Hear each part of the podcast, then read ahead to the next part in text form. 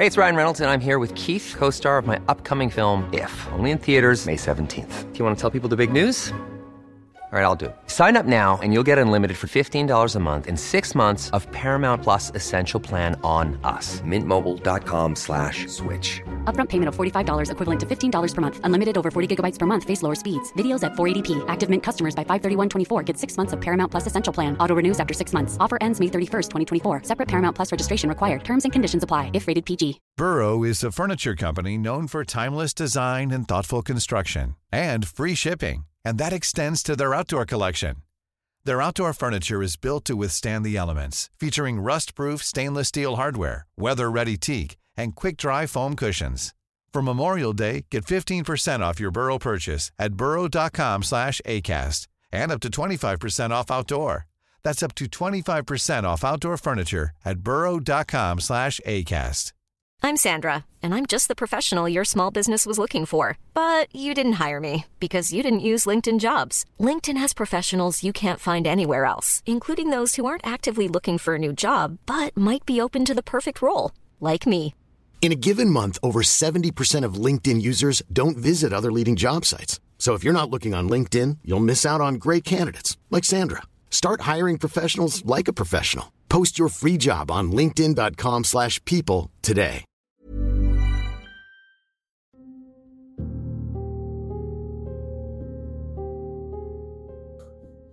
اگه قرار بود به دنیا حکومت کنید چطور این کار رو انجام می‌دادید؟ ارتش قدرتمند به راه مینداختید و هر کسی و هر چیزی که سر راهتون قرار می‌گرفت و نابود می‌کردید؟ یا شایدم با سیاست و تدبیر این کار رو انجام می‌دادید؟ شعارهایی رو تبلیغ می‌کردید تا عوام مردم رو فریب بدید و تحت تاثیر قرار بدید و اعتمادشون رو جلب بکنید تا بی هیچ قید و شرطی از شما پیروی بکنن. بعد نفوذتون رو تا جایی گسترش می‌دادید که نفر اول جهان می‌شدید به شکلی که همه صدای شما رو بشنون نظرتون در مورد حکومت از طریق دین و مذهب و حکومت دینی چیه؟ اگه دینی بنا می کردید که به شدت پرطرفدار بشه و همه از اون پیروی می‌کردن چطور؟ در حالی که مردم دارن تقلا می‌کنن تا به چیزی ایمان بیارن این شمایید که دست پرمهرتون رو به سمتشون دراز می‌کنید و ایمان و باور رو به اونا هدیه می‌دید. آدما عاشقتون میشن. حرفاتون رو مثل کتاب مقدس و آسمانی هم باور می‌کنن. اما چرا در همین حد می‌خواید باقی بمونید؟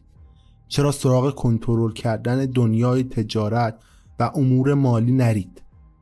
چی می‌شد اگر می‌تونستید دنیا رو به واسطه خدمات و کالاها تو مشتتون می‌گرفتید؟ ثروت و نفوذتون اونقدر زیاد می‌شد که در همه مؤسسات مالی بانکی و بین سیاستمدارها هم گسترش پیدا می‌کرد و همه می‌خواستن با شما سهیم بشن در این افتخارات. و این شما بودید که تعیین می‌کردید چه زمانی و چه شخصی به این هدف برسه.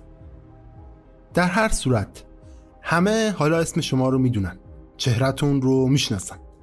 ولی آیا اینکه همه بدونن شما کی هستید و چقدر آدم مهمید واقعا چیز خوبیه؟ اگه همه بدونن شما کجا زندگی می‌کنید خطرناک نمیشه؟ چقدر راحت می‌شد به شما سوء قصد کرد؟ چقدر دشمن پیدا می‌کردید؟ چقدر در معرض خطر مداوم قرار می‌گرفتید؟ حکومتتونم همیشه و در همه حال تحت نظارتم قرار بود بگیره. و کوچکترین حرکتی هم در انظار عمومی پایش می‌شد. راجع به اعمالتون حرف می‌زدن شما رو قضاوت می‌کردن. تو این شرایط چطور می‌شد جلوی چشم بقیه کاری رو انجام داد؟ شاید برای همینه که بهتر جلوی چشم بقیه و در روز روشن حداقل حکومت نکرد و در عوض تو سایه و مخفیانه انجامش داد. این دقیقا برنامه یه سازمان بود که تو اون زمان ایده های کم نظیری رو بنیان نهاد.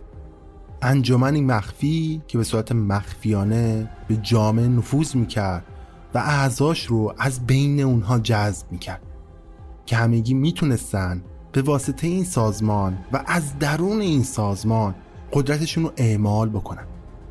انجمن مخفی که تو آلمان قرن 18 هم به مدت 15 سال به فعالیت پرداخت و افراد مشهوری چه از خاندانهای سلطنتی دانشگاهیان هنرمندان و سیاستمداران رو به خودش جذب کرد. اونا اهداف شومی تو سرشون بود. قصدشون این بود که جامعه رو مخفیانه و در سایه کنترل بکنن و به سمت اهداف شوم و شیطانیشون اونا رو هدایت بکنن. اما خوشبختانه تو اون زمان اونا هیچ وقت نتونستن به اهدافشون دست پیدا بکنن. چرا که انجمن مخفیشون کش شد و تو نطفه خفه شدن. حکومت مخفیانشون هم همونجا به پایان رسید. ولی این آیا واقعا پایان اونا بود؟ امروز کسایی هستن که ادعا می‌کنن نه تنها هنوز اونا وجود دارن بلکه قدرتشون هم به طور فضایندهی رشد کرده و همچنان مخفیانه و در سایه دارن فعالیت می‌کنن. حالا دیگه تقریبا تمام جنبه های زندگی ما چه تو سیاست باشه چه مذهب باشه چه اقتصاد باشه و حتی رسانه ها رو هم دارن کنترل می‌کنن. این گروه کسی نیست جز همون گروه مشهور موسوم به ایلومیناتی.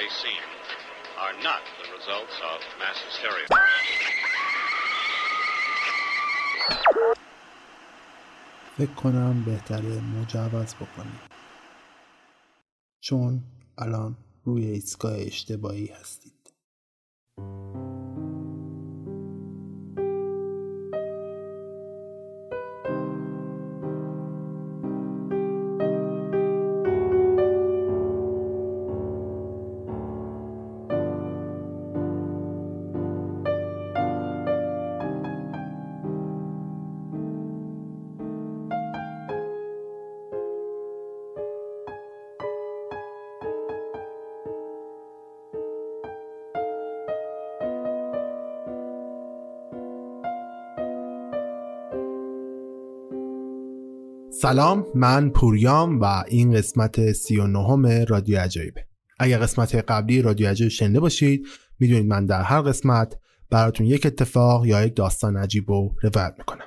اگر هم قسمت قبلی رادیو عجایب رو نشنیده باشید پس دست بجنبونید من رو می‌تونید از طریق اپ های پادگیر چه Google Podcast باشه چه Castbox چه Spotify یا هر اپی که از طریق feed پادکست منو می‌خونه پیدا بکنید و بشنوید. فقط کافیه عبارت رادیو عجایب search بکنید تو اونجا من پیدا بکنید و follow بکنید. همچنین اگر دوست دارید رادیو عجایب تو شبکه های اجتماعی دنبال بکنید کافیه رادیو عجایب چه در اینستاگرام، تلگرام و توییتر search بکنید من رو پیدا می‌کنید و اونجاها هم می‌تونید توضیحات مربوط به هر اپیزود و توضیحات تکمیلی مربوط به هر اپیزود رو پیدا بکنید و بخونید. همچنین من از تمام دوستانی که از اپیزود قبلی تا به الان از رادیو عجایب حمایت کردن تشکر می‌کنم. این دوستان عبارتن از آرتان، آیدا، محمد رضا، نازلی، رایه بهگام، مهریار شاملو، راهل رحمتی، اسعار، لیلی، محشید عباسی، دانیال، مسعود، آیدین، مینا و شهین. تمام دوستانی که لطف کردن از رادیو عجب حمایت کردن از اپیزود قبلی تا به الان. دمشون گرم. حمایت شماست که باعث میشه من بخوام ادامه بدم و کمک می‌کنید به بهبود رادیو عجیب. اگر هم دوست دارید از رادیو عجیب حمایت بکنید خب لینک های باشه رادیو عجیب در توضیحات این اپیزود قرار گرفته. می‌تونید از اونجا وارد بشید و هر مبلغی رو که دوست دارید از رادیو عجیب حمایت بکنید. و همچنین اگر کسب و کاری دارید یا وبسایت یا محصولی دارید که دوست دارید توی پادکست خفن با کلی شنونده خفن تبلیغ بشه در کافیه به ایمیل من که تو توضیحات این اپیزود قرار گرفته برای من ایمیل بفرستید و من تو اونجا باتون در تماس خواهم بود. همچنین اگر شما هم دوست دارید سوالی در مورد تولید پادکست یا در مورد خود پادکست بپرسید ایمیل رادیو عجایب هست. می‌تونید اونجا تماس بگیرید و من با شما در تماس باشم. مرسی که تا اینجا شنیدید. دیگه توضیحات بیشتر نمی کنم و اپیزود جدیدم رو شروع می کنم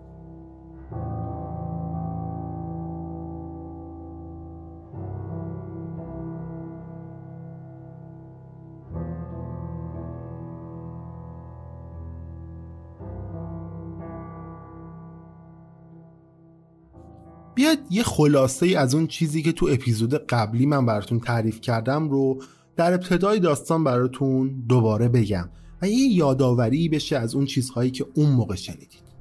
تو آغاز اونا یه گروه کوچیکی بودن تو باواری آلمان که در سال 1776 تشکیل شدن.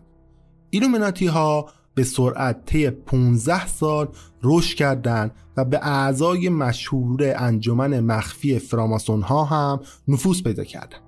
بنیانگذار ایلومیناتی یه آدمی بود به نام آدام وایس هاپ به همراه مریدش آدولف گانگیا اعضای گروه رو به آیین خودشون ترغیب کردند و افسانه های شگفتانگیز آمیخته به رمز و رازی رو پدید آوردن و در اختیار اون گروه گذاشتن.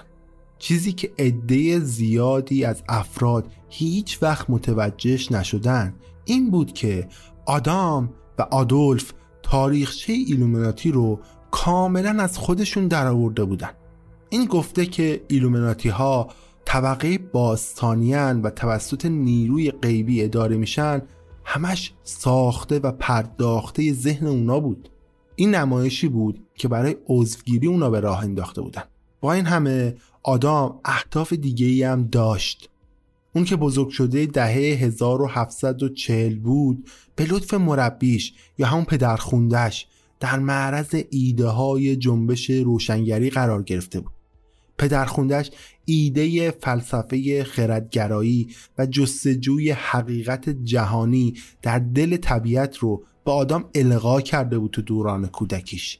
این نظریه با اون همراه بود تا جایی که فهمید چجوری کلیسای کاتولیک و کشیشهای انجمن عیسی اکثر اتفاقات اون زمان رو دارن کنترل می‌کنن. و همین ام اون رو به سمت این هول داد که یه انجمن مخفی رو هدایت بکنه. انجمنی که می‌تونست تو سازمانهای کلان نفوذ پیدا بکنه و کنترل اونا رو به دست بگیره. و بدین طریق بود که ایلومیناتی خیالش از بابت حاکمیت و مساوات و عدالت بر بشر راحت می‌شد. با این حال علا رقم اون آموزه های پدرخوندهش اون همیشه برخلاف اونها عمل می‌کرد. و اغلب با دیگر اعضای مؤسس و حتی آدولف هم جدال می‌کرد. بالاخره ایلومیناتی تو سال 1782 از سازمان اصلی خودشون که فراماسون ها بودن جدا شدن و در برابر اونها اعلام حضور کردن. اما متاسفانه سه سال نتونستن بیشتر دووم بیارن و بعدش هم از هم پاشیدن.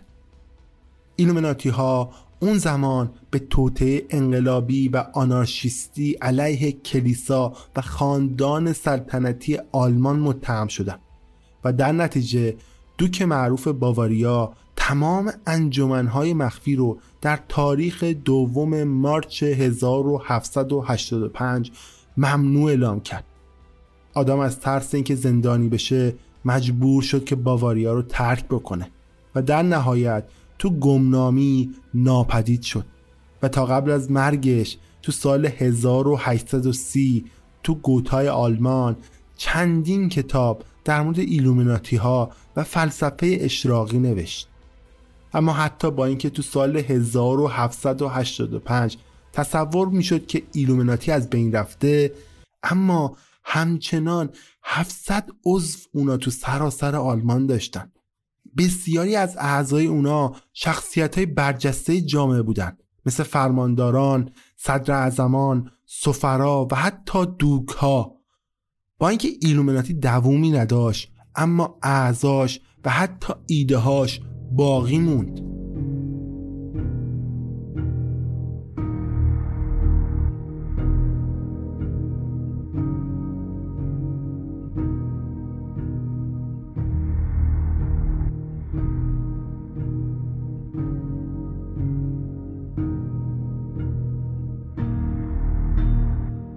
علا رقم تمام سختی ها به هر طریقی ایلومیناتی یا حداقل ایده هاش تا به امروز باقی مونده و به شکلی که حتی اگر اطلاعاتی از انجمنهای مخفی هم نداشته باشید یا از تئوری های توطئه به طور کلی چیزی هم ندونید به نظر می‌رسه که دست کم می‌دونیم ایلومیناتی ها کیان و ایده هاشون چیه.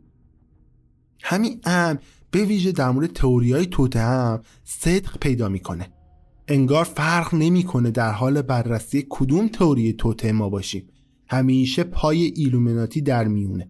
من تئوری های اصلی توطئه مربوط به ایلومیناتی رو بررسی کردم و با حقایق ثبت شده در تاریخ هم مقایسهشون کردم تا ببینم کدوم تئوری حقیقت داشته و کدوم نداشته. نکته که قبلش باید بدونید این چیزی که من برای شما تعریف می‌کنم فقط تئوری توته است. من نه طرفدارشم نه ازش حمایت می‌کنم. تنها اونو روایت می‌کنم براتون. بیاید حالا با اولین تئوری توطعه در مورد ایلومیناتی شروع بکنیم. اون تئوری چیه؟ انقلاب فرانسه.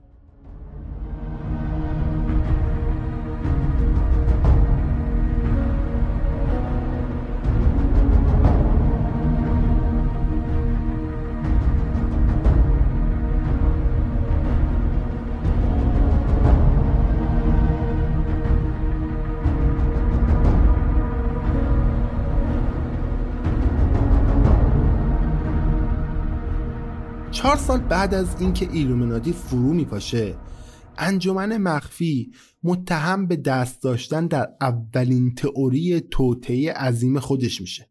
دقت بکنید. فقط چهار سال بعد از اینکه ایلومیناتی از هم میپاشه این انجمن متهم میشه. نه صد سال بعد نه دیویست سال بعد. یعنی تئوری های توطئه پشت این گروه برمیگرده به چهار سال بعد از فروپاشیش. به گفته این نظریه انقلاب فرانسه توسط ایلومیناتی و طبقات فعال اونا هدایت می شده. بین سال 1789 تا سال 1799 انقلاب خونین و وحشتناک تو فرانسه تو جریان بود که ناشی از بیعدالتی کلیسا و اشراف که معروف بودن به طبقه اول و طبقه دوم بود.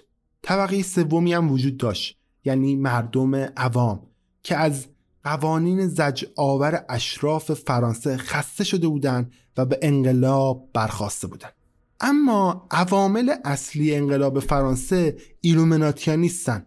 سه تا عامل داره. اول اینکه این کشور یه مدتی بود که از نظر اقتصادی تو فشار و بدهی های فلج کننده بود و حکومت هم برای جبران این بدهی ها مالیات های سنگینی بست کرده بود. دوم اینکه سالهای متوالی بود که برداشت مناسبی نتونسته بودن مردم بکنن.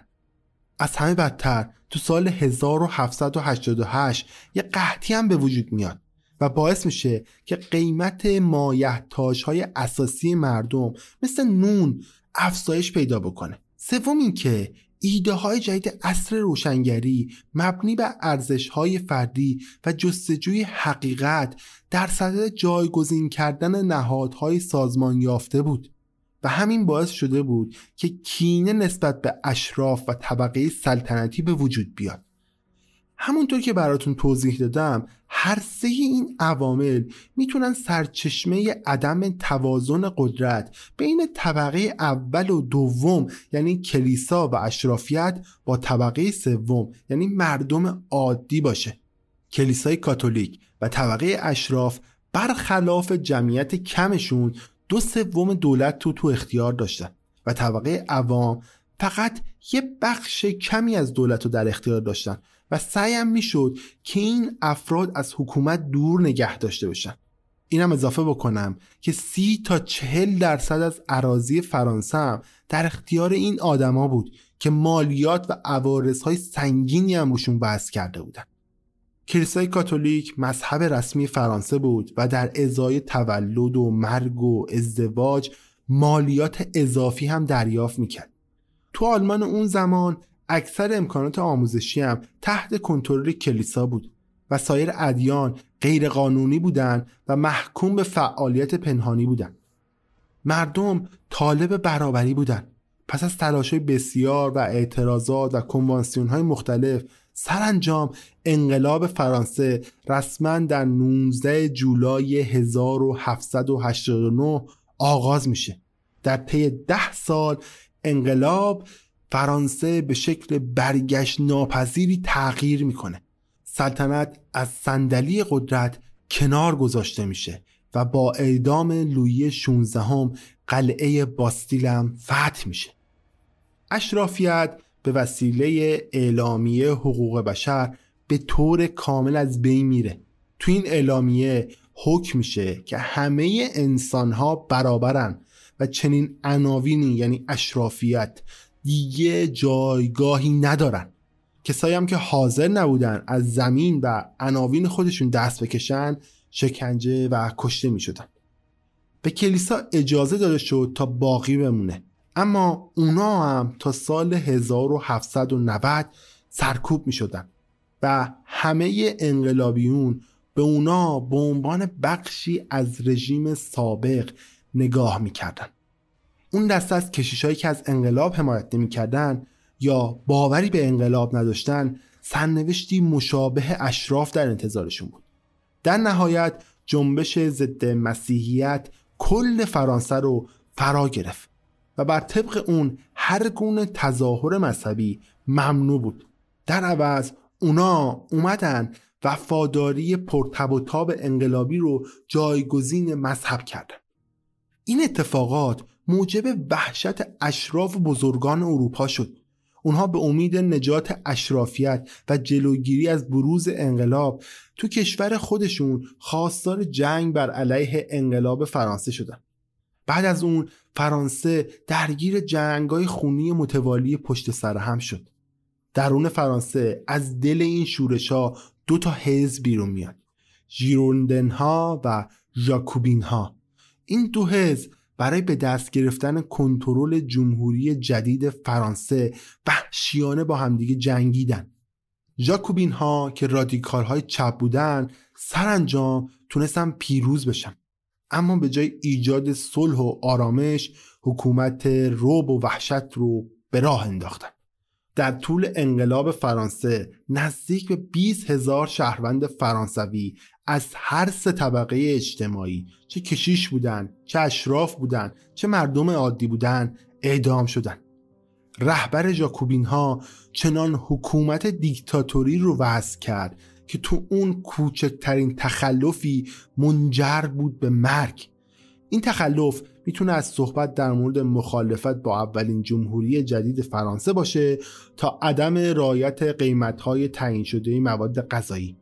در حالی که فرانسه مشغول جنگ های داخلی بود جنگ هایی مثل جنگ با روم، ایرلند، مصر و حتی آمریکا هم پشت سر گذاشت.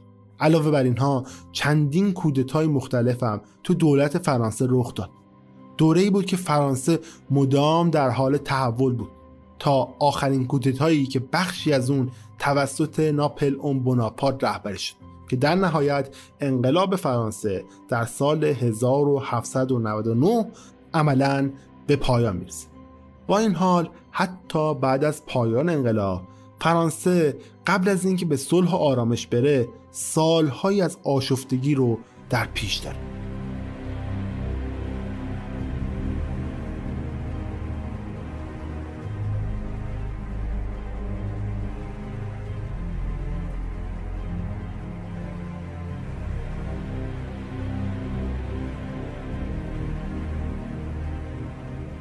شاید الان دارید فکر می‌کنید که اینها چطور به ایلومناتی ربط پیدا می‌کنه؟ اصلا تو اون زمان یعنی دقیقا تو زمانی که انقلاب فرانسه رخ داد دو تا کتاب منتشر شد.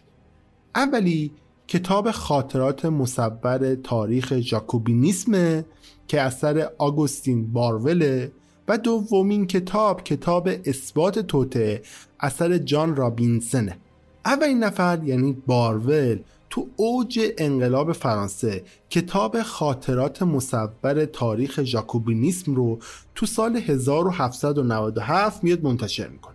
در اصل بارول یک کشیش انجمن عیسی بوده که تو سال 1799 تو زمانی که انقلاب فرانسه شکل می‌گیره مجبور میشه از فرانسه فرار بکنه. اون بسیاری از ایده های اصل روشنگری رو قبول نداره و نکوهششون هم می‌کنه.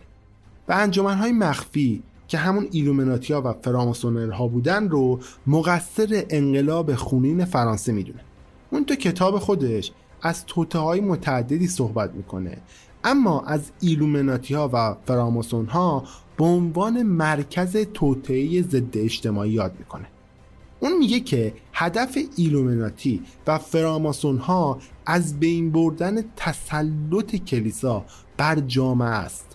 و هدفشونه که گسترش بدن هرج و مرج و با استفاده از تفکرات و افکار ضد دین و ضد دولت که بعدا هم توسط ژاکوبین ها میاد توی فرانسه به کار گرفته میشه. از نظر اون به لطف کمک های مارکیز دونکودرس و کنت میرابو و ایده دیگه که همه اونها عضو فراماسون ها بودن ایده فراماسون ها در زمان انقلاب به عموم مردم عرضه میشه.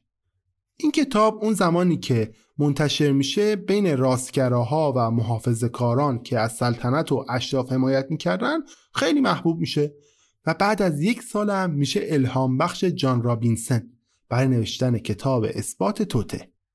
جان رابینسن یه ریاضیدان و یه روشنفکر اسکاتلندی بوده. اون قبل از نوشتن کتابش استاد فلسفه بوده تو دانشگاه ادینبورگ. و حتی تو جمعوری دایرتون معارف معروف بریتانیکا تو سال 1797 هم همکاری می‌کرده. با این حال تو طول انقلاب فرانسه اون به یه سلطنت طلب دو آتیشه تبدیل میشه و بسیاری از ایده های روشنگری رو هم قبول نداره. اگرچه کتابش با کتاب باربر فرق داشت اما لب کلامش دقیقا شبیه همون چیزی بود که باروئل می‌گفت. از نظر اون ایلومیناتی ها به بسیاری از فراماسون های دنیا نفوذ کردند و از قدرت خودشون برای پیشبرد ایده های انقلابی که بعدا توسط ژاکوبین ها به تصویب رسید استفاده می‌کنن تو ادامه می نویسه که اعضای فراماسون ها مثل کنت میرابو ایلومیناتی رادیکال بوده که قصد داشته تا عقاید ضد کلیسا و ضد سلطنت خودشون رو به اعضای حزب ژاکوبین هم منتقل بکنه. هدف نهایی اونا چیزی نیست جز نابودی کامل کلیسا و از بین بردن کنترلش بر جامعه. و برای اینکه بیاد حرفاش هم اثبات بکنه میاد میگه که ایلومناتی زمانی که تو آلمان فعال بودن به بسیاری از لژهای فراماسونری آلمان هم نفوذ پیدا کرده بودن. و حالا تو سراسر اروپا گسترش پیدا کردن به لطف همین دوتا کتابه که جنبش های ضد ماسونی و ضد ایلومیناتی تو طول قرن 19 هم و حتی بعد از اونم به راه میفته ایلومیناتی به لطف همین دوتا کتاب به شهرت می‌رسه و اطلاعات مردمم نسبت به اونا افزایش پیدا می‌کنه. این بار نه تنها تو اروپا بلکه حتی تو آمریکا و حتی در سازمان های مسیحی و جناح راست صحبت از ایده های فراماسونری و ایلومیناتی بود و همه مشکوک بودن که اینها در واقع شیطان پرستن اینجوری شد که ایلومیناتی حتی بعد از از بین رفتن شد به عنوان مسئله شماره یک دنیا. حالا بیاید به این فکر کنید که ایلومیناتی آیا واقعا تو انقلاب فرانسه دست داشته؟ آیا هدفش از انقلاب از بین بردن کلیسای کاتولیک و طبقه اشراف بوده؟ این فرضیه جذابه و شاید خیلی دور از ذهنم نباشه. بیاد منصفم باشیم. اینکه بگیم ایلومیناتی و فراماسون ها روی انقلاب فرانسه تاثیر گذاشتن اما نباید بگیم که مستقیما دلیل راه افتادن اونم بودن.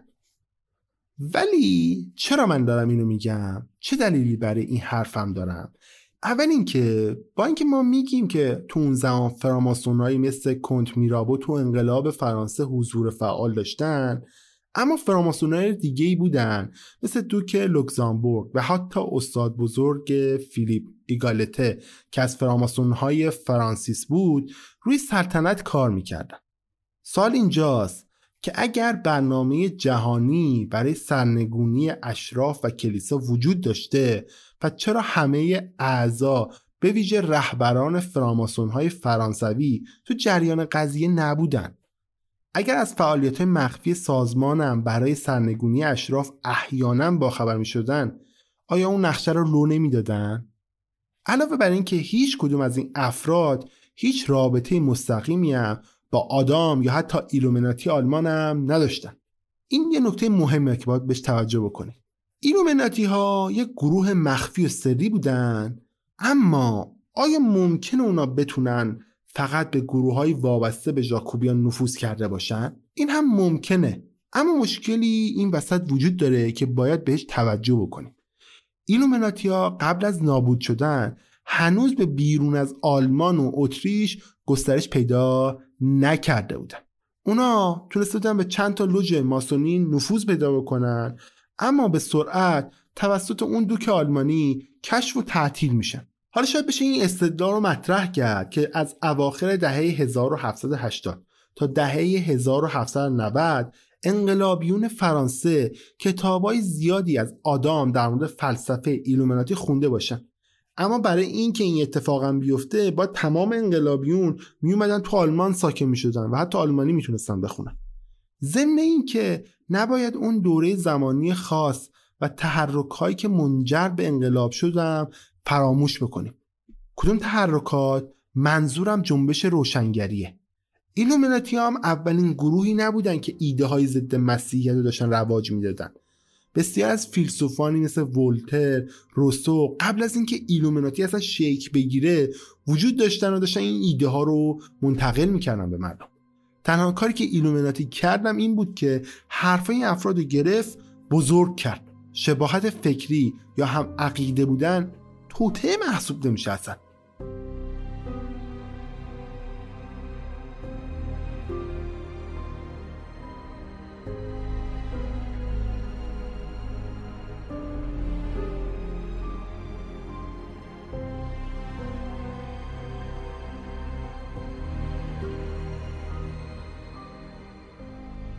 انقلاب فرانسه به شدت کلیسا رو سرکوب کرد اما نتونست کاتولیک رو به طور کامل از بین ببره و از فرانسه دورش بکنه. در ضمن باید اینم در نظر داشته باشید که هدف انقلاب فرانسه نابودی کلیسا نبود هستند هدف اونا ایجاد دولتی عادلانه و منصفانه بود که طبقه متوسط و پایین جامعه رو بشه به درستی مدیریت کرد. خب حالا اگر قرار باشه من به این تئوری نمره ای بدم بهش پنج از ده میدم. حالا ما متوجه شدیم که ادهی چطوری دارن ارتباط بین ایلومناتی رو و انقلاب فرانسه رو پیدا می‌کنن. اما این ارتباط در بهترین حالت باز بسیار کم و ناچیزه. در هر صورت اتهام وارد شده به لطف کتاب های بارور و رابنسن ایلومناتی ها رو تبدیل می‌کنه به مرکز تئوری های توطئه تو سراسر جهان. حالا دیگه هر کجا هر گونه تحولی در قدرت های سیاسی اتفاق بیفته ایلومناتی ها میشن مقصر.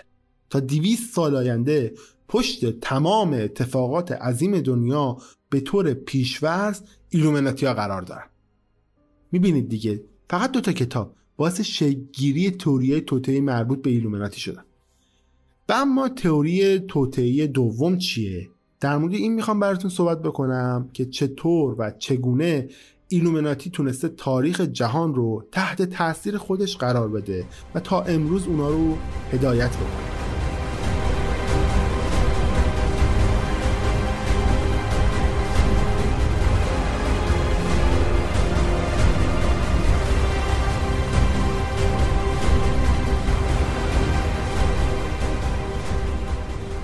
سال 1848 نزدیک به 20 سال پس از مرگ بنیانگذار ایلومیناتی بهار ملت ها به وقوع می پیونده. ملت ها تو سراسر اروپا تلاش می‌کردن تا ساختارهای قدیمی و فودالی خودشون رو که باعث فشار به مردم می شدن رو از بین ببرن و کشورهای مستقلی هم بسازن. با این حال در نهایت این جنبش ها شکست میخوردن و فقط تغییرات جزئی ایجاد می شدن تو اون کشورها. گفته میشه که ایلومناتی ها این انقلاب ها رو شک می‌دادن و توشون دست داشتن. هرچند هیچ مدرک مستدلی برای اینکه اینها این کارو می‌کردن وجود نداره. 60 سال بعد جنگ جهانی اول آغاز میشه و یه بار دیگه اروپا و باقی جهان میره تو دل هرج و مرج. مردم به دنبال مقصر بودن و احتمالا هم حدس می‌زنید دیگه که بعضی ها چه کسایی رو مقصر می‌دونن؟ طبق نظر نظریه پردازان توته مثل یه آدمی به اسم ام جوان که تو کتاب راز جامعه میگه که احتمالا ایلومناتی بودجه گروه های افراطی مارکسیستی رو که بخشی از جنبش های انقلابی جهانی بودن رو تعمین می‌کرده. حالا این جنبش انقلاب جهانی یا این جنبش مارکسیستی چی بوده؟ اونا طراحی شده بودن تا با سازماندهی طبقه کارگر دولت ها رو سرنگون بکنن. گویا این گروه از سال 1898 تا سال 1908 تو ترور رهبران متعدد جهان سهم داشته. بذارید چند از ترورهای مهمی که اونا انجام دادن رو براتون بگم. مثلا ترور پادشاه اتریش تو سال 1898 ترور شاه هوبرت تو سال 1900 رئیس جمهور مکنلی تو سال 1901 سرگی دوک بزرگ روسیه تو سال 1905 شاه و شاهزاده پرتغال هم تو سال 1908 بذار یه نکته جالب این وسط بهتون بگم. قبل از ترور خانواده سلطنتی پرتغال استاد لوژ فراماسون های پرتغال تو پاریس سخنرانی داره. اون اونجا در مورد چگونگی سرنگونی سلطنت صحبت می‌کنه. و ترور رو به عنوان یکی از بهترین راهها برای این کار ذکر می‌کنه. البته اون جزء فراماسون ها بود نه ایلومناتی مگه نه؟ درسته. و دوباره هم ذکر می‌کنم که اینها بیشتر به اتفاق و تصادف و افکار باطل در ارتباطه. چون هیچ مدرکی دال بر وجود ایلومناتی ها توی پرتغال وجود نداره. اگر هم ارتباطی وجود داشته باشه بیشتر باید به بررسی فراماسون ها و ارتباطشون با ترورها ما بپردازیم از اینجا به بعد تاریخ مملو از اتهامات به ایلومناتی ها که در واقع مثل انقلاب بولشویکا، قدرت گرفتن هیتلر تو جنگ جهانی دوم، جنگ سرد و حتی حوادث امروز مثل 11 سپتامبر و تیراندازی های گسترده در سراسر آمریکا. با این حال هیچ کدومم شواهد و مدارک محکمی برای اثبات خودشون ارائه نمیدن. بذارین نکترم بهتون بگم که اکثر این توری ها بازنویسی داستان پیدایش و چیستی ایلومناتیه بعدتر یه سری نویسنده افراطی در قالب جامعه مخفی باواریا مثل نستا وبستر، ادیت میلر، جرالد برتون وینراد و جان برچ ایلومناتی ها رو گروهی شیطانی معرفی می‌کنن که انسانها رو قربانی می‌کردن و حوزه بانک جهانی رو هم کنترل می‌کنن. که بسیاری از جهات هم این ادعاها پوچ و تو خالیه. اما بیاید حالا تکامل و شکلگیری ایلومناتی های جدید رو بررسی بکنیم. به گفته این نویسندگان افراطی ایلومناتی ها هنوز تو سایه دارن فعالیت می‌کنن و به دنبال سلطه کامل بر جهانن. برای رسیدن به این هدف ایلومناتی فقط تو بین گروه های سیاسی مهم هم نفوذ پیدا نکردن بلکه تو نهادها و صنایع بزرگ و مهمی مثل بانک ها هم نفوذ پیدا کردن. پس از ورود به این نهادها قدرت جهانی رو در برابر همدیگه قرار میدن تا حذف بشن و دست آخر هم قرار فقط ایلومناتی باقی بمونه و کنترل کامل رو قرار به دست بگیره. خواستگاه ایلومناتی حتی تو این تئوری هم تغییر می‌کنه. بهتر بگم زیرو رو میشه. پیشینه ایلومناتی ها حالا برمیگرده به انجمن باستانی و شیطانی که مربوط میشه به مصر باستان که انجمن برادری اسنیک نام داره. اگر یادتون باشه تو اپیزود نظم نوین جهانی در موردش گفتم. با وجود شناخت اندکی که ما از این گروه داریم معلوم نیست که اصلا وجود داشتن یا حتی نداشتن.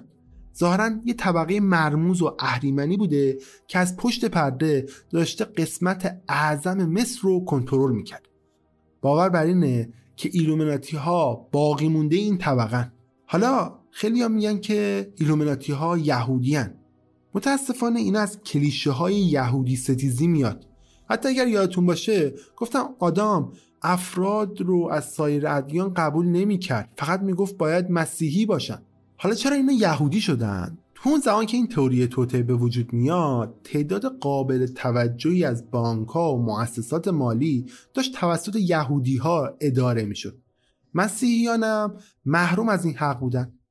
این قضیه باعث شده بود که اونا یهودی ها رو مقصر و مشکل مصیبت های خودشون بدونن و معتقد باشن که باید دست به دست هم بدن تا راه و نام اونها رو از بین ببرن. حتی یکی از طرفداران این ایده به نام جان برچ انجمنی برای مبارزه با ایلومناتی تأسیس می‌کنه. اون در مورد اینکه چطور اعضای اتاق فکر باشگاه آقایان انجمنهای دانشگاهی همه از اعضای ایلومیناتی بودن و برای کنترل فرستاده شده بودن سخنرانی می‌کرد و جمعیت ها رو به شور در می آورد به لطف همین نویسنده هاست که بسیاری از ایلومیناتی ها اساسا به انجمنهای مخفی امروزی که می‌شناسیم تغییر پیدا کردن. حالا نظر شما چیه؟ فکر می‌کنید که امکان داره ایلومناتی ها همه این رویدادهای مهم و از قرن 19 هم تا 20 هدایت کرده باشن؟ اگه قرار باشه به این یک از ده بدید چند می‌دید؟ به نظر من یک. حتی یکم زیاده به نظر من. بیشتر نظریه ها حتی کمتر از تئوری انقلاب فرانسه حرف برای گفتن دارن.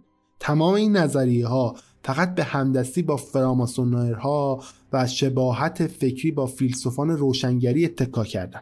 جالبه نه؟ واقعا این تمام چیزیه که اونا بهش استناد می‌کنن.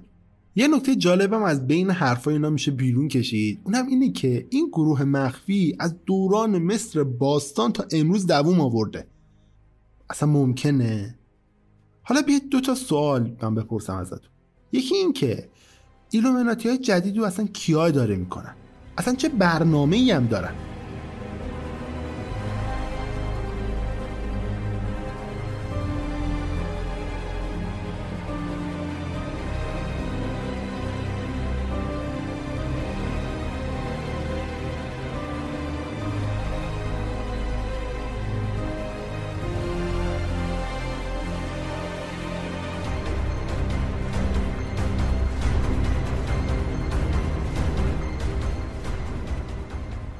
ایلومیناتی ها مثل اجدادشون به دنبال کنترل از طریق نفوذ تو نهادهای مهم و حاکمیت به شکل مخفی و تو سایه هستن.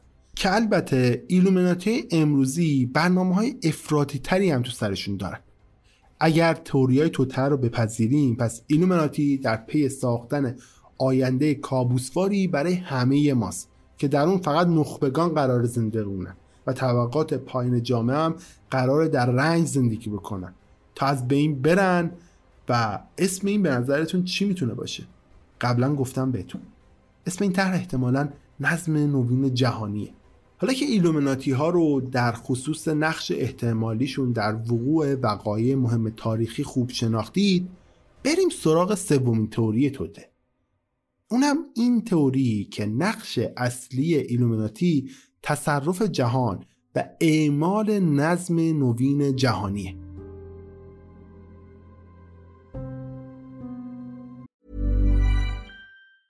You should celebrate yourself every day, but some days you should celebrate with jewelry. Whether you want to commemorate an unforgettable moment or just bring some added sparkle to your collection, Blue Nile can offer you expert guidance and a wide assortment of jewelry of the highest quality at the best price. Go to BlueNile.com today and experience the ease and convenience of shopping Blue Nile, the original online jeweler since 1999. That's BlueNile.com. BlueNile.com. Wow. Nice. Yeah.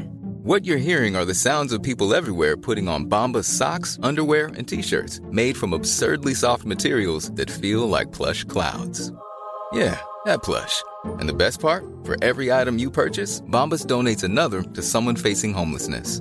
Bombas. Big comfort for everyone. Go to bombas.com slash ACAST and use code ACAST for 20% off your first purchase. That's bombas.com slash ACAST. Code ACAST.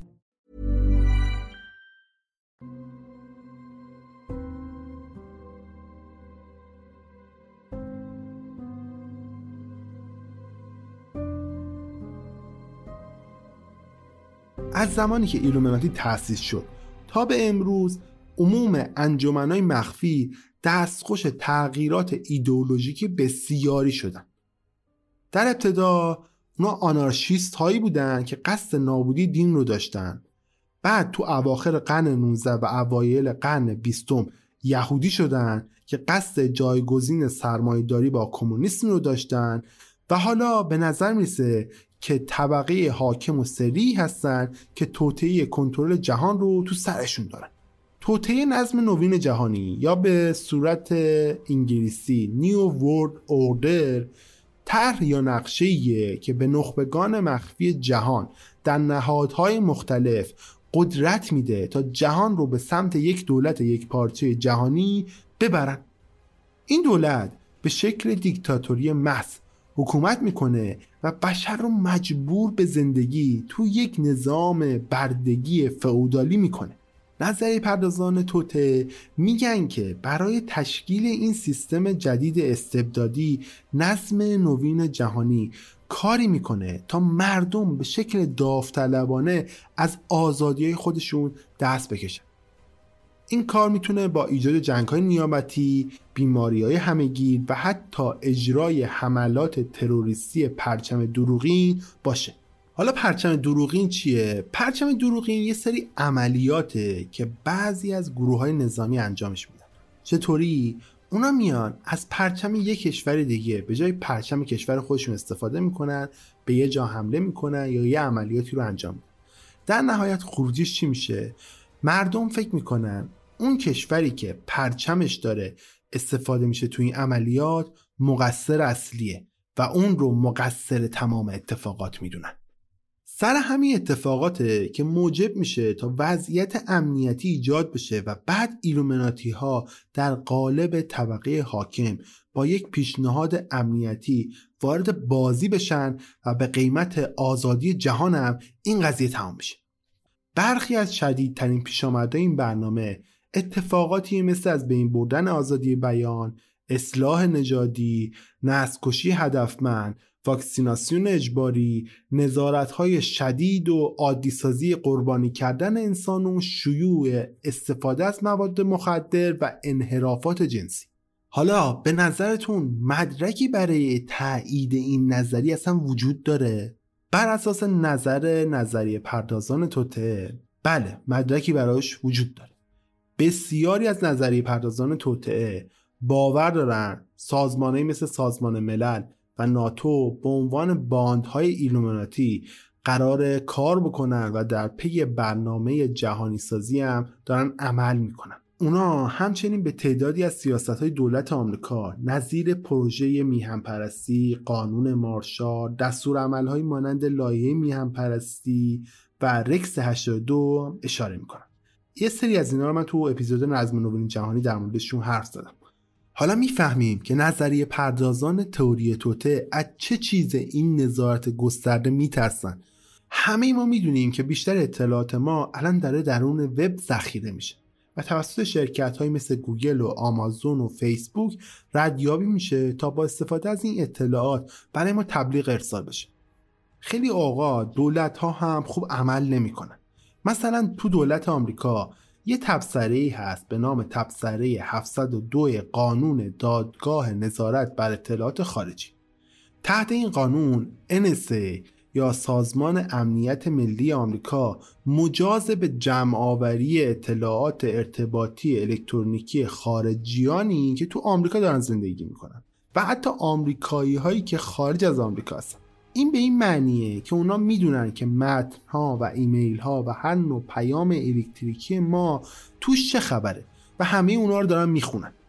این قانونم ناشی از اجرای برنامه نظارت الکترونیکیه که به واسطه لایحه میهن پرستی یا میهن دوستی بعد از حادثه 11 سپتامبر توسط جورج دبلیو بوش امضا میشه و به عمل می‌رسه. هم قانون آزادی عمل ایالات متحده و هم سیستم نظارت گسترده هر دو موجب نگرانی بابت جاسوسی از افراد بیگناه شده. طرحهای دیگه هم وجود داره ها. مثلا قانون مارشال.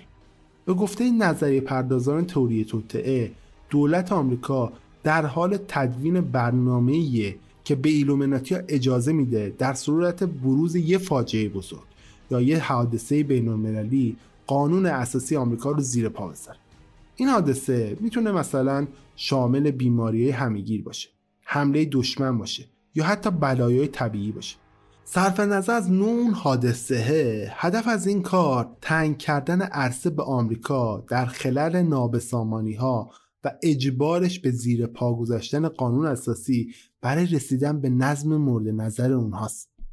به محض اینکه قانون اساسی آمریکا منحل بشه پلیس مسلح میشه و هر نوع شورش یا اعتراضی رو سرکوب می‌کنه. حالا چه شواهدی مبنی بر قصد دولت آمریکا برای عمل کردن به این قانون وجود داره؟ قسمت ترسناک ماجرا همینجاست.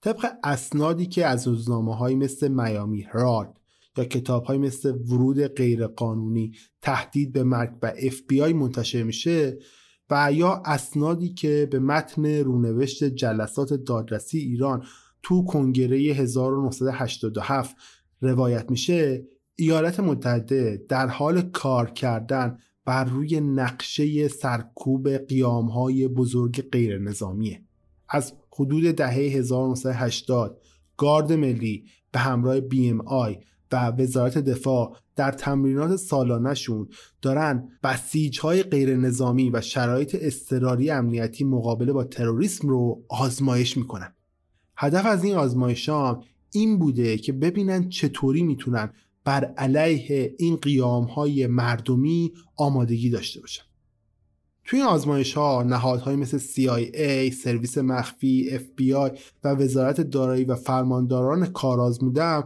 شرکت داشتن. نهادهایی که قرار بوده از مردم محافظت بکنن ها.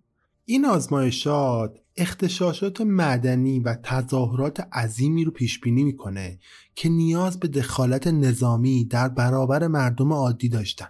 به بیان سایتر بخوام بگم تظاهراتی که برای سرکوب شهروندا نیاز به استفاده از سلاح و تاکتیک های نظامی بوده این کارا شامل اعمال حکومت نظامی بازداشت های گسترده و هدف گوله قرار دادن بخش عظیمی از جمعیت بوده.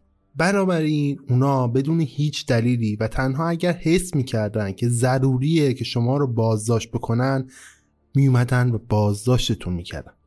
وحشتناکتر این که این عملیات ها نه تنها واقعی بودن بلکه بارها و بارها تکرار می شدن تا کاملا مطمئن بشن که می‌تونن به شهروندان آمریکایی پیروز بشن.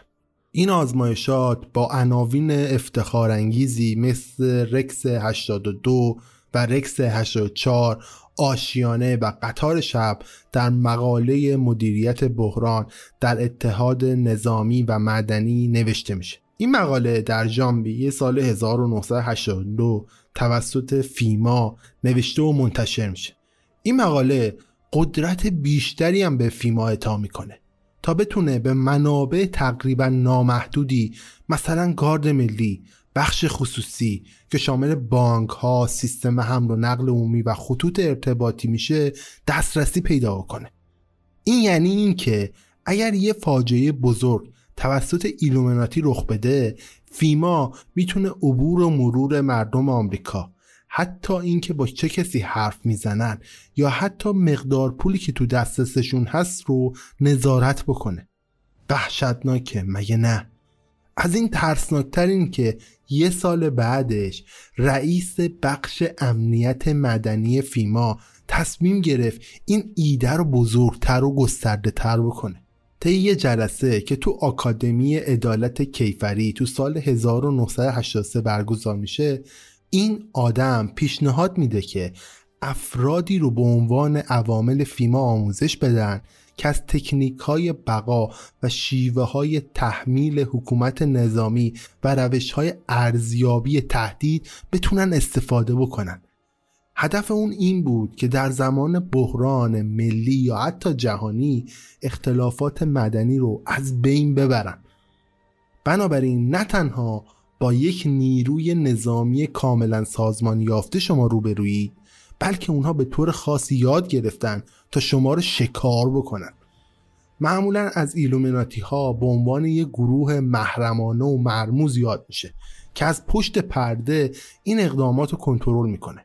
گفته میشه که ایلومیناتی داره از طریق سه سازمان بزرگ بین‌المللی در جهت پیشبرد برنامه های خودش برای ایجاد نظم نوین جهانی استفاده می‌کنه.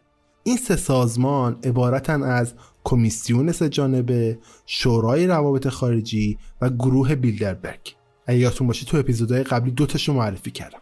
کمیسیون سه جانبه یک گروه غیر دولتی و غیر حزبیه که تو سال 1973 توسط دیوید راکفلر که این اسم باید خوب یادتون بمونه تأسیس میشه.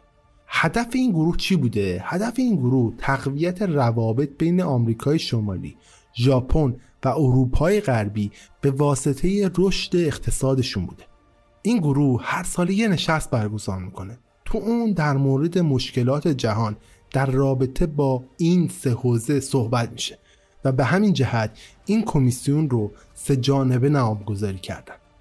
شورای روابط خارجه هم یه چیزی مشابه کمیسیون سه جانبه. این شورا یه اتاق فکر غیر انتفاعیه که توسط راکفلرها بنیانگذاری شده. برخلاف کمیسیون سجانبه تنها هدف اونها مختص به سیاست های خارج ایالات متحده میشه. و در آخر هم گروه بیلدربرگ. این سازمان یک کنفرانس سالانه داره که بین نخبگان آمریکا و اروپا برگزار میشه. حدود 100 تا 150 نفر میرن تو این جلسات شرکت می‌کنن. عمده این افرادم برترین کارشناسان جهان تو حوزه های صنعت، سیاست، دانشگاهیان و رسانه ها میشن. مثل کمیسیون سجانبه گروه بیلدربرگ برای بحث پیرامون رویدادهای جهان گرد هم میان. اما هیچ نوع راه حلی هم تو این گروه ارائه نمیشه. این گروه ادعا می‌کنه که تنها دستور کار این جلسه بحث و گفتگوی خصوصی بین نخبگان جهان و بدون نظارت عمومیه. گروه بیلدربرگ از سال 1956 شکل گرفته و در جوان سال 2016 60 سالگرد خودشون هم جشن گرفته. در حالی که عده نسبت به مرموز بودن این گروه انتقاد می‌کنن ولی اونا یه وبسایت دارن که قبلتر هم تو نظم نوین جهانی گفتم که نام اعضای شرکت کننده و موضوعات مورد بحث تو اونا به نمایش گذاشته میشه. شرکت کنندگان تو این گروه کسایی هم مثل مشاوران امنیت ملی، دبیر کل ناتو، رئیس و مدیرعامل شرکت TNT، نویسنده های روزنامه والستری جورنال و آدمای مختلف دیگه. موضوعاتی هم که اونا مورد بحث قرار میدن شامل موضوعاتی مثل چین، کاهش سرعت جهانی شدن، جهتگیری اتحادیه اروپا، اتحاد دفاعی، دولت ترامپ، ایران، عربستان، اسرائیل و موضوعی مختلف دیگه. همه موضوعات هم مهم و شاخصن. البته هیچ جزئیاتی از این گفتگوها هیچ وقت پاش نمیشه. پس جای تعجب نداره که سازنده چنین اتاق فکرهایی مورد تهمت نظریه پردازان تئوری توته قرار بگیره اعضایی هم که تو این گروه شرکت می‌کنن دهناشون خیلی قرص و محکمه. تا الان هیچ چی رو درز ندادن. برخی از افراد این گروه هم متهم میشن که خارج از جلسات رسمی گروه به همدیگه کمک می‌کنن. مثلا اشاره دارم به بیل کلینتون به همراه تونی بله که به ترتیب رئیس جمهور آمریکا و نخست وزیر انگلستان بودن و به جلسات بیلدربرگ هم دعوت می شدن. بنابراین چنین گروهی تخیل نظریه پردازان توتر رو همیشه برمیانگیزه. حالا این سوال مطرح میشه. که این گروه آیا یه برنامه شیطانی برای ما و جهانی که توی زندگی می‌کنیم داره؟ جالبتر از همه این که ایلومناتی هر سه این گروه ها رو کنترل می‌کنه تا به اهداف جهانی و سلطه بر جهان دست پیدا بکنه. نظریه پردازان توری توته اظهار می‌کنن که ایلومناتی از طریق اتاق فکرهای این گروه ها داره به محلی برای جذب نیرو و همچنین فضایی برای مطمئن شدن برای پیشبرد اهداف خودش استفاده می‌کنه. و به محض اینکه به اندازه کافی عضو گرفت قصد داره که نظم نوین جهانی رو تصویب بکنه. حالا نظر شما چیه؟ فکر می‌کنید چقدر احتمال داره که این حرفا درست باشه؟ نظر من احتمالش خیلی کمه. حالا اگر قرار باشه از ده به این نمره بدم به این نظریه سه میدم. و اینکه هیچ مدرکی هم دال بر وجود ایلومناتی جدید وجود نداره. اما محض خالی نبودن عریضه. بیاید ببینیم که این گروه ها مثلا چه کارهایی کرده یا باید بکنن. این گروه ها اول از همه باید به یه دفتر اصلی تو هر حوزه ژئوپلیتیکی غرب و شرق دسترسی داشته باشن. کاراشون رو باید به صورت مخفیانه و پنهانی هم انجام بدن. بدون اینکه توجهی رو هم به خودشون جلب بکنن نیروهای بزرگ و قدرتمند دنیا رو به عضویت خودشون در بیارن و از طرفی برای انجام هر عملیاتی که مقیاس جهانی داره حدود صدها میلیون نفر نیروی انسانی و نیروی عملیاتی نیاز دارن. مهم اینه که بتونن به این نیروهای عملیاتی هم اعتماد بکنن و نقشه هاشون هم به اونا بگن. این در حالی که ایلومیناتی های آلمان حتی نتونستن فراماسون ها و لوژ های فراماسونی آلمان رو سمت خودشون جذب بکنن. چطوری می‌تونن صدها میلیون نیرو رو پیدا بکنن که بتونن بهشون اعتماد بکنن؟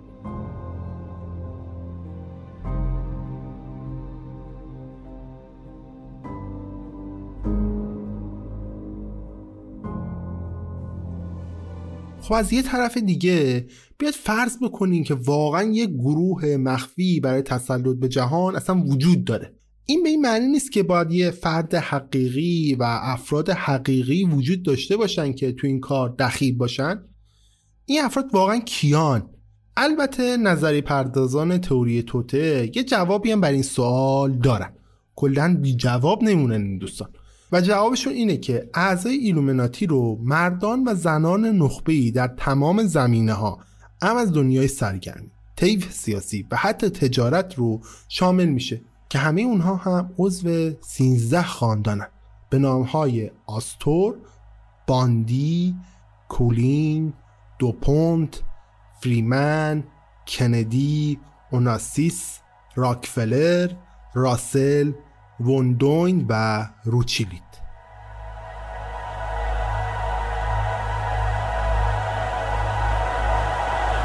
تا اینجا ما مرور کردیم. ایلومناتی ها از نابودیشون جون سالم به در بردن و بر جهان مسلط شدن تا نظم نوین جهانی رو برپا بکنن. حالا بیاید بریم سراغ چهارمین و آخرین تئوری توطئه‌ای که از ایلومناتی ها وجود داره. اونم این تئوریه که ایلومناتی ها دقیقا کیان؟ چه کسایی می‌دونیم که ایلومناتی ها تو سال 1785 بنیان گذاشته میشه و تو سال 1830 هم از بین میره. حالا این سوال پیش میاد که در حال حاضر چه کسی داره این نمایش شیطانی جهانی رو هدایت می‌کنه و تا کجا پیش رفته؟ طبق گفته نظریه پردازان تئوری توتعه ایلومناتی تقریبا در همه جنبه های جامعه ما از سلامت گرفته تا بانکداری و حتی رسانه ها هم نفوذ کرده اعضای برجسته ایلومیناتی که تو حال حاضر تو امور سیاسی هستن شامل افرادی مثل اوباما، بوش، خانواده کلینتون، پاپ فرانسیس، کل خانواده سلطنتی انگلستان و آنگلا مرکل میشه. اتهامات هم به اینجا ختم نمیشه. گفته میشه که رسانه ها به شکل ویژه‌ای با ایلومیناتی ها عجین شدن و نخبگان صنعت سرگرمی ام از بیانسه، کیتی پری، جورج کلونی، آنجلیا جولی، امینم، کارداشیان ها از اعضای عالی رتبه ایلومیناتی هم هستن کلا این کارداشیان ها همه جا هستن تو ایلومیناتی ها شاید دقت کرده باشی که بسیاری از اعضای اونها تو دنیای سرگرمی و صنعت موسیقی ان. حالا چرا؟ طبق گفته این نظریه پردازان تئوری توطئه پاسخ این سؤال تو میون موزیک ویدیوهای اونا نهفته است. مثل افرادی که موسیقی های برعکس گوش میدن تا صدای شیطان رو بشنون. من نمی‌دونم واقعا کدوم آدم دیوونه ای میشینه موسیقی رو برعکس گوش میده تا صدای شیطان از توش دراره. واقعا اون مغز مریضی داره واقعا. در کل نظریه پردازان میان ویدیوها رو مورد بررسی دقیق قرار میدن تا به دنبال نمادگرایی ایلومیناتی و فراماسون ها بگردن. متداول ترین تصاویر ویدیویی مرتبط با ایلومیناتی شامل این تصاویر میشه تصویر چشم جهانبین مثلث یا اهرام ستاره پنجبر و تعدادی زیادی نشانه با دست. چشم جهانبین نشون دهنده مشیت الهی یا مراقبت خدا از ماست. در این مورد خاص چشم نمایش دهنده نظارت ایلومناتی بر اعضای خودش و جهان داره.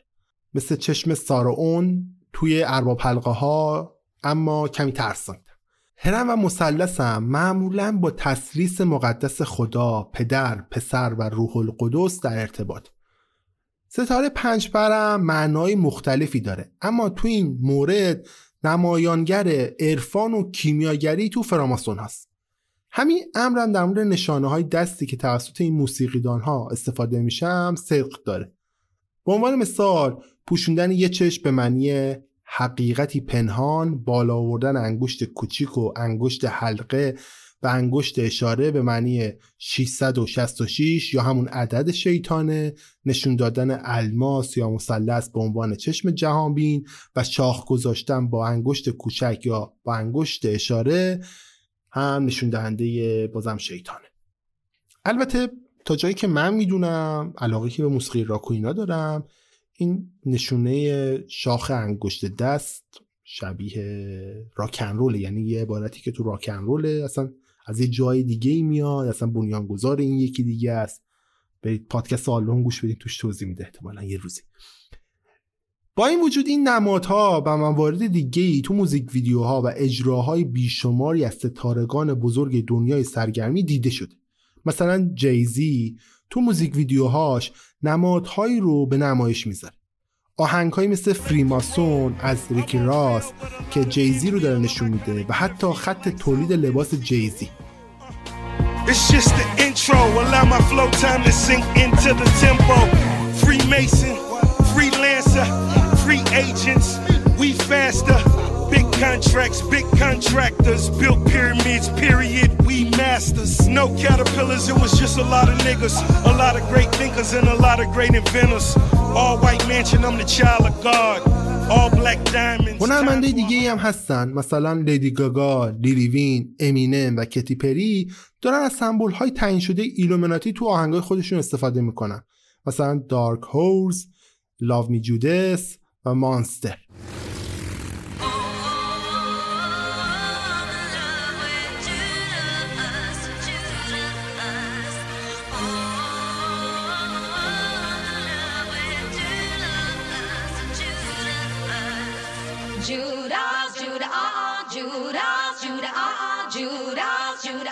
ظاهرا این کارها همش تلاش ایلومیناتیه تا مغز ما آدم ها رو شستشو بده. اما یه چیزی رو بهتره بدونید دیگه. نمادهای چشم جهان‌بین و اهرام و ستاره پنج‌پر هیچ کدوم نمادهای ایلومیناتی نیست. همگی از نمادهای فراماسون ها میان. بیشتر تصاویری که امروز به اسم ایلومیناتی مشاهده می‌کنید کوچکترین ربطی به ایلومیناتی نداره. نماد اصلی ایلومیناتی جغد مینرواس. اما حتی این نمادم به تصاحب انجمن مخفی دیگه‌ای مثل انجمن برادران و انجمن فراماسون ها در اومده. حتی برای این قضیه هم باز این نظریه پردازان جوابی دارن. اونا میگن که ایلومیناتی تو دل فراماسون ها نفوذ پیدا کرده و ایلومیناتی ها دارن کلا فراماسون ها رو کنترل می‌کنن و این نمادها هم متعلق به ایلومیناتی هاست. که البته این نظر از نظر من خیلی ضعیفه. حالا آیا این علامت ها واقعا نشونه ای از عضویت یا فقط ترفندی برای بازاریابی و جلب توجه؟ چقدر احتمال داره که هالیوود و صنعت موسیقی عضوی از ایلومیناتی ها باشن؟ اغلب این هنرمندا خیلی خوب می‌دونن که طرفدارای داتیششون به دقت همه چیز رو بررسی می‌کنن و مو رو از ماس بیرون می‌کشن. پس چه ایرادی داره اگر با استفاده از تصاویر بحث برانگیز یا حتی اسرارآمیز این داستانهای ساختگی رو قوت ببخشن تمام این کارها دقیقا به منظور تحریک قوه تخیل مخاطباشونه. علاوه بر اینها اگر اونها واقعا عضوی از ایلومیناتی ها بودن قطعا این تصاویر رو برملا نمی‌کردن. احتمالا اینکه فکر کنیم هالیوود داره ایلومیناتی ها رو به خورد ما میده بیشتر از اینه که فکر کنیم عضوی از اوناست. اما مثلا بیاید باور بکنیم که اونا اصلا عضوی از ایلومیناتی ها رأس هرم این توطئه چه کسی قرار داره؟ رئیس کیه؟ بیگانه ها مطمئنم که بیگانه ها همین دور و اطراف هستن. اما نه این کار بیگانه ها نیست. طبق نظر نظریه پردازان توطئه ایلومیناتی توسط 13 خاندان یا خانواده داره اداره میشه. اینها برخی از بانفوذترین و قدرتمندترین خانواده های جهانن. البته به همین دلیله که اونها رو با چنین سازمان ترسناکی مثل ایلومیناتی ها هم مرتبط می‌دونن. همونطور که قبلا هم گفتم این 13 خاندان و در رأس اونها روچیلد ها اعضای اصلی سازمانن. بنابراین این اعضای برجسته کیان و چگونه ایلومیناتی رو دارن کنترل می‌کنن؟ اونا از ثروتمندترین و بانفوذترین خانواده های تاریخ جهانن.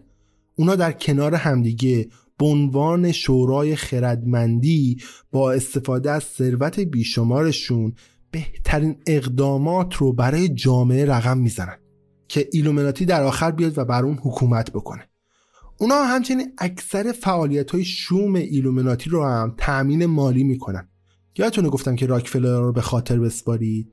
کمیسیون سهجانبه توسط دیوید راکفلر نوه جان دی راکفلر تو سال 1973 تأسیس میشه. اونا همچنین بودجه اصلاح نژادی نازی های آلمان رو تو جنگ جهانی دوم از طریق مؤسسه مردم شناسی و وراست انسانی و اصلاح نژادی به نام کایزر ویلیهام تعمین می‌کنن. خانواده های دیگه حالا چه نقشه دارن؟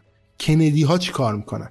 کندی ها هم بخشی از برنامه ایلومناتی بودند برای کنترل دولت آمریکا از طریق ایجاد یک سلسله حکومتی که ظاهرا جی اف کندی در برابرشون ایستاد و به همین دلیل هم ترور میشه. یه چیز عجیب و حتی جالبم این وسط بهتون بگم. شوهر دوم جکی کندی که شد زن جی اف کندی یه فردی به نام ارستو اوناسیس. و اون اوناسیس ها یکی از اون 13 خاندان ایلومناتی بودن که در حیطه کنترل حمل و نقل بین المللی شناخته شدند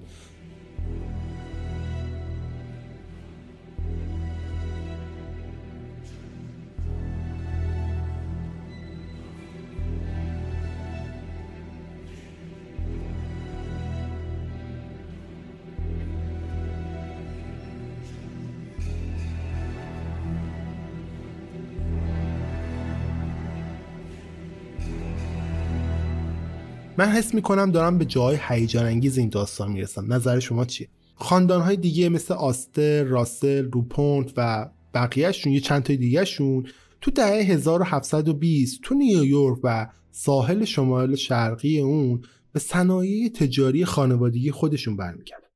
به طور مثال آسترها یا آستورها از طریق تجارت املاک و مستقلات به دست جان آستور به یکی از ثروتمندترین افراد تاریخ تبدیل میشه. حتی مناطق مختلفی تو نیویورک با الهام از نام و نامگذاری شده.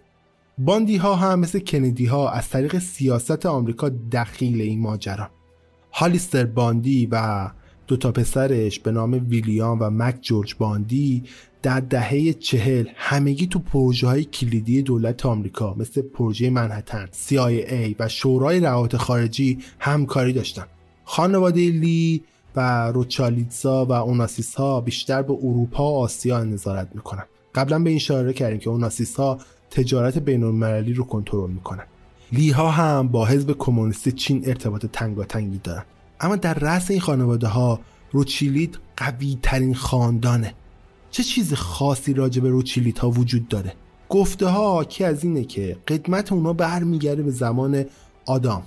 و حتی گفته میشه که اونها بودن که آدام رو به این کار ترغیب کردن. روچیلیت ها بیشتر به دلیل سیستم بانکی خانوادگیشون تو اروپا معروفن. این کار در از تو سال 1760 توسط پدر خانواده شروع میشه. در طی این دو نیم قرن روچیلیت ها به یکی از ثروتمندترین خانواده های جهان تبدیل میشن و ثروتشون رو نه تنها از طریق سود بانکی بلکه از طریق سرمایه گذاری تو املاک و مستقلات حوزه انرژی کشاورزی شرابسازی و غیره به دست آوردن. در اصل حوزه های کمی وجود دارن که روچیلیت ها به اونا وارد نشدن. حالا من یه نکته جالب بهتون بگم. اون پدر بنیانگذار روچیلیت ها کسیه که توسط یکی از اعضای ایلومناتی استخدام شده بوده یه زمانی. از اینجا به بعد نظریه پردازان توته ایدای خندهداری رو ارائه میدن. مثلا اینکه روچیلیتا به طور مخفیانه با آدام همکاری می‌کردن و از طریق همون یارویی که استخدامشون کرده بود نقشهاش رو برای تسلط به دنیا می‌خواستن عملی بکنن. یا اینکه حتی روچیلیتا از ابتدا باعث پیدایش ایلومناتی شده بودن. و اونا بودن که به آدام گفته بودن که باید بری ایلومناتی رو بسازی. دوباره تکرار می‌کنم. هیچ شواهدی حتی بگیم شواهد محدودی برای تایید این گفته ها وجود نداره. همه چیز در حد شنیده ها باقی مونده و واقعیت هایی که راجع به ایلومیناتی وجود داره حاصل همین شنیده هاست حالا شما چی فکر می‌کنید؟ به نظرتون چند درصد احتمال داره که این حرف اصلا درست باشن؟ به نظر من 6 از 10 اما ربط و اتصال این آدم ها به همدیگه خیلی عجیبه مثلا کندی ها و اوناسیس ها یا راکفلر ها که شورای سه جانبه هم تأسیس کردن می‌تونن تا حدودی با هم هم پوشانی داشته باشن. اما بقیه با همدیگه اونقدر هم پوشانی ندارن. عجیبتر این که ما می‌دونیم که روچیلیت ها به شدت ثروتمند بودن. اما فرسنگ ها از آدم دور بودن و هرگز هم به ایلومیناتی ملحق نشدن و هیچ ارتباط مستقیم با اون نداشتن. خب فرزن ما می‌تونستیم از این استدلال استفاده کنیم که اغلب مردم چیزی راجع به این خاندان ها و حتی روچیلیت ها نشنیدن و اصلا نمیشناسنشون. تا حدودی این جور میاد دیگه. بدین شکل می‌تونستیم بگیم که اینا یه تعاملی با هم برقرار کردن و الان شدن یه گروه مخفی و شیطانی دارن بر همگان حکومت می‌کنن. اما این فرضیه به راحتی قابل رده. چون الان یه چیزی وجود داره به نام اینترنت. ما از طریق اینترنت همه چیز رو می‌دونیم. ما می‌دونیم چه سازمان های بزرگ و عظیمی وجود دارن. و غیر ممکنه همچین سازمان و بزرگ و عظیمی که 13 تا خاندان اصلی دنیا رو در کنار همدیگه داره بتونه بدون هیچ رد و پایی فعالیت هم بکنه. دوباره تکرار می‌کنم. اینومناتی های اصلی سالها قبل به محض اینکه اسمی از اونها برده شد لو رفتن. حالا به این فکر کنید که الان با وجود هکرها و گروه های مثل گروه های اقدام پاتریوت که تنها کارشون اینه که این گروه ها رو پیدا بکنن و از بین ببرن و اطلاعاتشون رو درز بدن. پس چرا تا الان هیچکی نتونسته پیداشون بکنه و از بین ببرتشون؟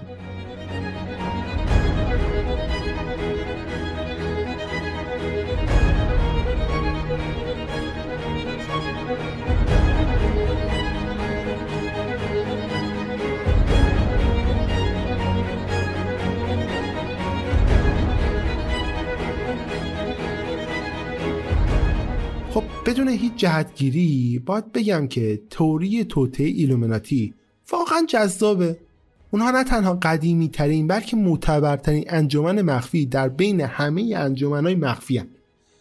ایلومناتی آدام اساسا از هیچ آغاز به کار کرد و در ابتدا به عنوان یک گروه کوچیک متشکل از متفکران و روشنفکران تونرو داشت فعالیتش رو شروع می‌کرد و بعد به یه انجمن شیطانی برای آدم های تون تبدیل میشه. ایلومیناتی ها حالا یه گروه نامری و شیطانی هن که هر زمان اتفاقی در دنیای ما رخ بده باید به اونا مشکوک بشیم. در نتیجه این تئوری توته همیشه محبوب باقی میمونه. حتی اگر این اپیزود منتشر بشه به گوش صدها نفر برسه حتی شماها به دیگران معرفیش بکنید بازم این تئوری توته باقی میمونه. با اینکه باور کردن همه اینها خیلی سخته. اما اگر دقت کنیم متوجه میشیم که آدام واقعا به هدفش رسیده. واقعا. به نظرتون چطوری به این نتیجه رسیدیم ما؟ یادتون میاد گفتم تنها هدفی که آدام از ایجاد ایلومیناتی داشت چی بود؟ هدایت و کنترل بشریت. دقیقا همین بود.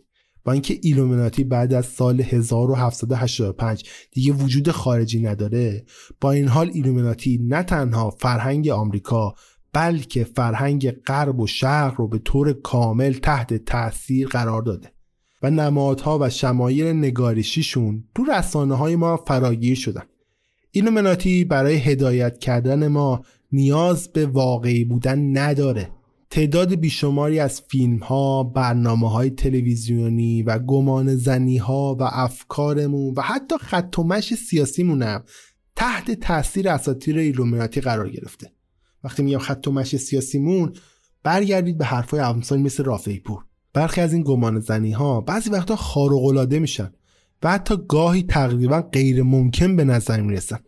اما حقیقت اینه که مهم نیست که واقعیت داره یا نه مهم اینه که ایلومیناتی ها بر روی ما اثر می‌ذارن و ما رو تحت تاثیر قرار میدن.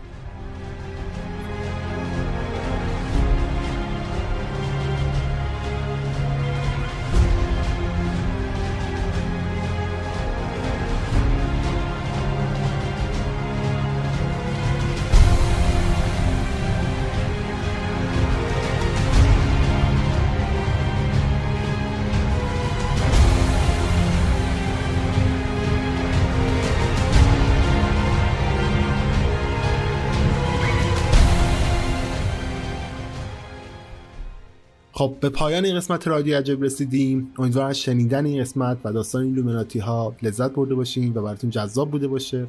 داستان و اجرای بنده. چیزی که دوست دارم آخر این داستان بهتون بگم اینه که برای نگاه کردن به جهانتون دور اطرافتون و اتفاقایی که براتون میفته یه نکته خیلی مهم رو با توجهش بکنید.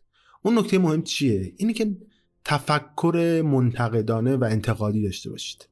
همه چی رو با چرایی شروع بکنید. اگر یک روزی بهتون میگن اوکی یک گروهی وجود داره در پشت صحنه داره همه رو کنترل می‌کنه خب بپرسید چرا باید این کارو بکنه؟ چرا باید بخواد همه رو کنترل بکنه؟ مثل بقیه کسایی که طرفدار تئوری توتن نباشید. زندگیتون رو با اینا گره نزنید. هویت بهشون ندید و هویتتون رو حتی با این تئوری های توته یکسان نکنید. خیلی از افراد ناخواسته. بعضی وقتا انقدر گرفتار این تئوری های توته میشن که هویتشون هم با این تئوری های توته به واقعیت میپیونده. افراد زیادی داریم. تو این مملکت تو این ساختار قدرت ما این افراد هم تریبون دارن هم قدرت دارن هم می‌تونن راحت مطالب رو منتشر بکنن. یه سر صحبت هم دارم با محتوا سازایی که مثل خودم دارن محتوا تولید می‌کنن. حالا تو هر قالبی تو هر محتوایی و دارن منتشرش می‌کنن برای طرفدارشون ببینید دوستان ما یه مسئولیت اجتماعی داریم.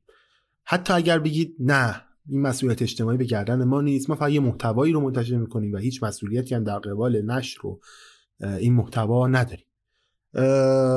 واقعیتش اینجوری نیست. کسی که این محتوا رو میشنوه کسایی که این محتواها رو میشنون یا می‌بینن یا می‌خونن ناخواسته دوچار این میشن که اوکی یک انسانی بوده که جلوتر از ما رفته تحقیق کرده رفته خونده رفته مطالعه کرده به یک جایی رسیده به یک جایی از اطمینان رسیده که حاضر شده من اینو بیاد به دیگران نشر بده. شما یک مسئولیت اجتماعی دارید. مسئولیت اجتماعیتون اینه که مردم رو آگاه بکنید. آگاهی نسبت به اون چیزی که باش برخورد دارن. من یک خواهشی که از همهتون دارم از تمام شنونده ها تمام تولید کننده های محتوا و کسایی که دوست دارن محتوا رو به دیگران عرضه بکنن اینه که سعی بکنید این مسئولیت اجتماعی همیشه به گردنتون باشه. محتوایی رو که به دیگران میرسونید با قاطعیت 100 درصد اگر می‌خواید چیزی رو بگید حتما مدارک مستدلی باشه باشه. حتما سعی بکنید از منابع گوناگون و منابع معتبر استفاده بکنید. استفاده کردن از منابعی که دارن تئوری های توته دامن می‌زنن بهش. هیچ وقت هیچ وقت هیچ وقت جوابگوی سوال های مخاطبای شما نیست. بیشتر باعث گمراهی دیگران نشید. ما تو دنیایی داریم زندگی می‌کنیم که پر از خبرهای بد پر از فیک نیوز ها پر از اتفاقای این شکلیه. مطمئنا همتون تا الان پیام ها رو گرفتین که تو خانواده تو یکی از این گروه های خانوادگی که دارین براتون گذاشتن که از امروز به بعد تمام مرخایی که دارن تولید میشن توشون یه جور ماده وجود داره قرار سرطانزا باشن. نمی‌دونم از این حرفا. ما نباید حکم اون آدم ها رو بازی بکنیم که این پیام ها رو نشر میدن. ما حکم اون آدم هایی رو بازی بکنیم که نذارن این پیام ها نش پیدا بکنن. ما باید آگاهی بخش باشیم. من هیچ وقت خودم رو آگاهی بخش نمی‌دونم. من هیچ وقت خودم رو کسی نمی‌دونم که به دیگران آگاهی میده. من فقط کنجکاوی خودم رو با دیگران شریک میشم. ولی ناخواسته این چند وقت وقتی که داشتم در مورد موضوعی مثل ایلومیناتی و اینها تحقیق می‌کردم با حجم زیادی از مطالب زرد مطالبی که از جنس همین پیام های گروه های خانوادگی بودن روبرو شدم. واقعا برام ترسناکه. جامعه ای که ناخواسته وارد این وادی بشه جامعه ای که به ناخواسته وارد این حجم از دنیای دروغ بشه ناخواسته ذهن انتقادی خودش رو کنار می‌ذاره. دیگه نمی‌پرسه چرا دیگه نمی‌پرسه آیا ممکنه یا نه دیگه همه رو می‌ذاره کنار. هویتش میشه این. نمی‌خوام جامعه ای که دور اطراف من این شکلی باشه. حداقل سعی و تلاشی که من دارم می‌کنم تو این پادکست اینه که جامعه شنونده هام حداقل حداقل کمش یه مقدار فکر بکنن یک مقدار تصمیم گیرندر خودشون باشن.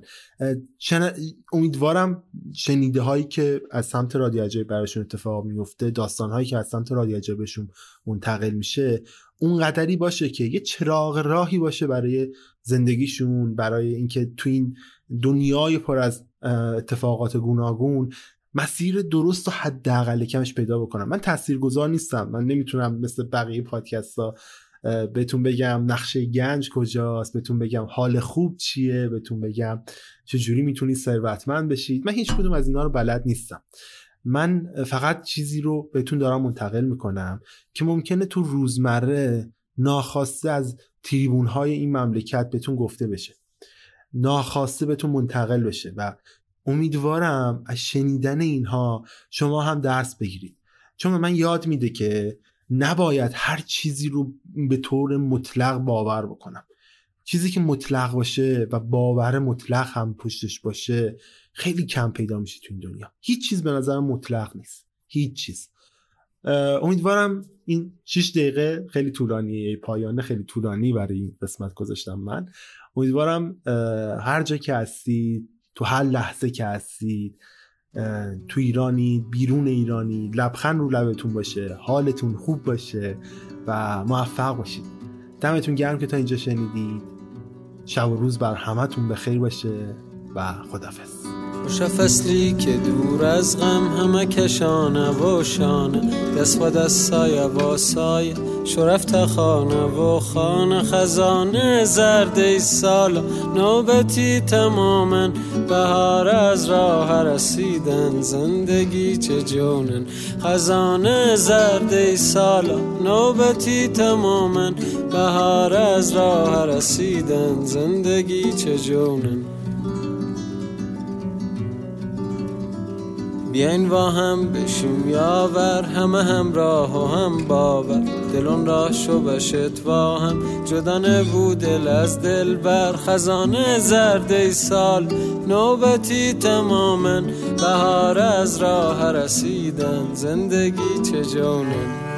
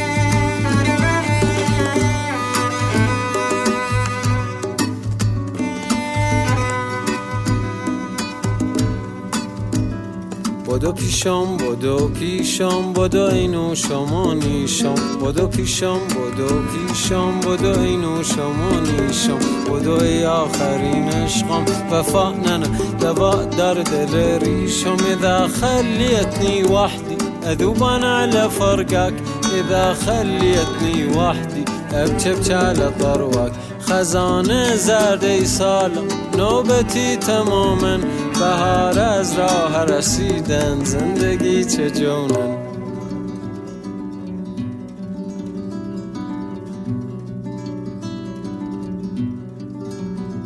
شرم روزونه اول با نگاه مستت مستت مستت.